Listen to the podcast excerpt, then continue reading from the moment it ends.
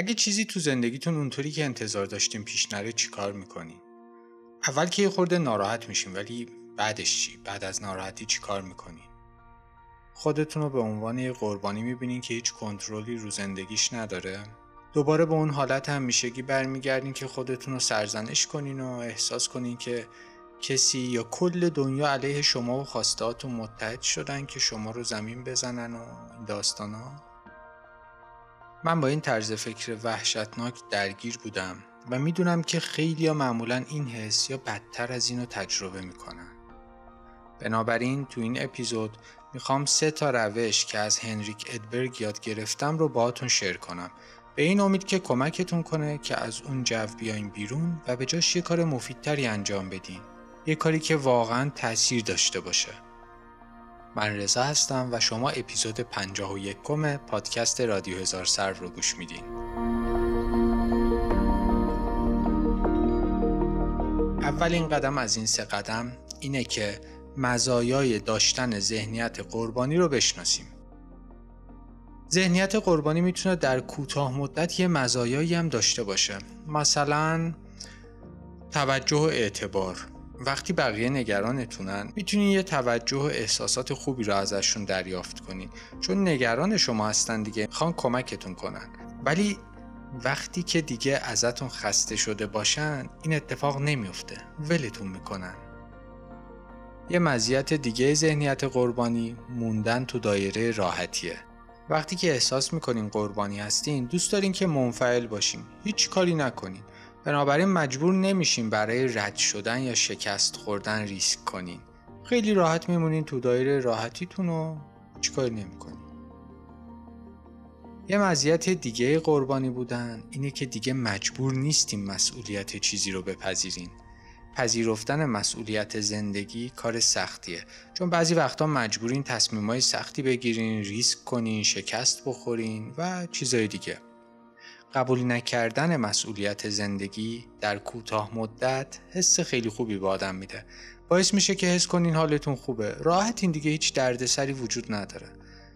بنابراین این حس که قربانی اشتباهات دیگران شدیم ولی حق با شماست و لیاقتتون این نیست می‌تونه یه حس لذت بخشی بهتون بده. خب دونستن اینا به چه دردی می‌خوره؟ اگر بدونین که این حسهای خوشایند از کجا به وجود میان و در واقع چقدر مسموم هستن دفعه بعدی که تجربهشون کردین دیگه خیلی راحت به این افکار نمیگین و خودتون ازشون رها می‌کنین. قدم دوم از خودتون بپرسین نتایج بلند مدت این کار چیه. مزایایی که گفتم می‌تونن خیلی اعتیاد آور باشن ولی نتایج بلند مدت این طرز فکر چه چیزایی می‌تونه باشه؟ چطور جلوی شما رو از رسیدن به رویاهایی که عمیقا تو قلبتون داریم می‌گیره؟ چطور روی مهمترین روابطتون تاثیر می‌ذاره؟ چطور روی رابطتون با خودتون تاثیر می‌ذاره؟ روی عزت نفستون اعتماد به نفستون؟ با خودت صادق باش و به اینا فکر کن. تأثیرات وحشتناکی که بعد از چند ماه روت می‌ذارن رو ببین و از دیدن اونا انگیزه بگیر و این ذهنیت رو تغییر بده. قدم سوم طرز فکر قربانی رو با یه چیز مفیدتر جایگزین کن. برای اینکه درگیر افکار منفی نشین، اون افکار منفی رو با یه عادت خوب جایگزین کنین. مثل شکرگزاری. بذارین یه مثال بزنم. مثلا بعد از اینکه اون ناراحتی اصلی برطرف شد یا یه خورده کمتر شد دیگه خودتو با فکر کردن به همون اتفاقا و اینا بیشتر عذاب نده به جای این کار تمرکز کن روی داشتهات و شکرگزاری کن. تو این شرایط شکرگزاری کردن سخته آره قبول دارم. برای همین بعضی وقتا یه سوالایی از خودم می‌پرسم تا بتونم از بالا به قضیه نگاه کنم و دید منطقی تری داشته باشم. سوالایی مثل آیا تو دنیا کسی هست که وضعیتش از وضعیت الان من هم بدتر باشه؟ بعد از اینکه شکرگزاری خورده حالمو بهتر کرد ذهنم به سوال بعدیم جواب مثبتتری میده. سوال بعدیم اینه از این شرایط چی می‌تونم یاد بگیرم؟ چطور می‌تونم این تهدید رو به فرصت تبدیل بکنم؟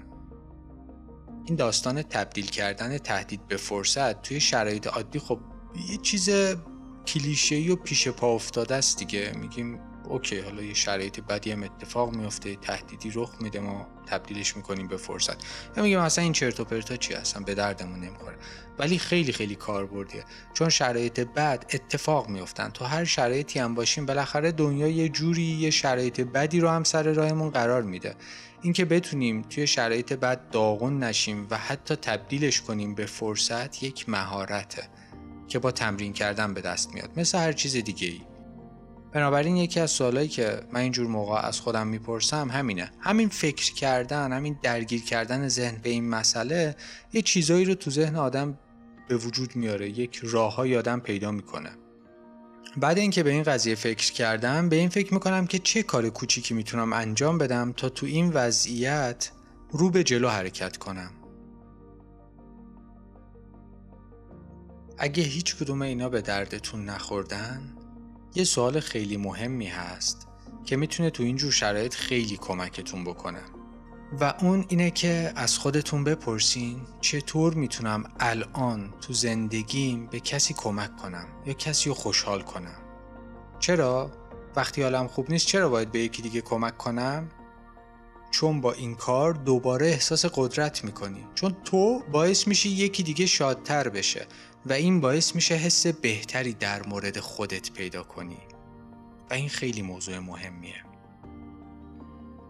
و در نهایت آخرین چیزی که از هنریک ادبرگ یاد گرفتم اسمش خیلی باله. ادبرگ.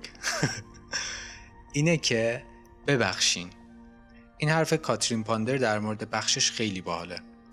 وقتی نسبت به کسی یا شرایطی کینه ای در دل نگه می دارید به اون شخص یا شرایط با یک پیوند احساسی که قویتر از فولاده متصل میشین که تنها راه شکستن این پیوند بخشیدنه. مجبور نیستین کسی یا چیزی رو ببخشین چون کاریه که بهتر انجام بدین.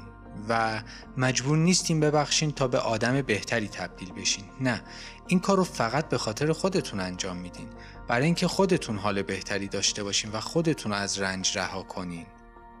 بخشیدن باعث میشه خودتون رو از درد و عذاب درونی رها کنین و وقت محدودتون رو روی چیزایی متمرکز کنین که باعث میشن احساس خوشبختی کنین.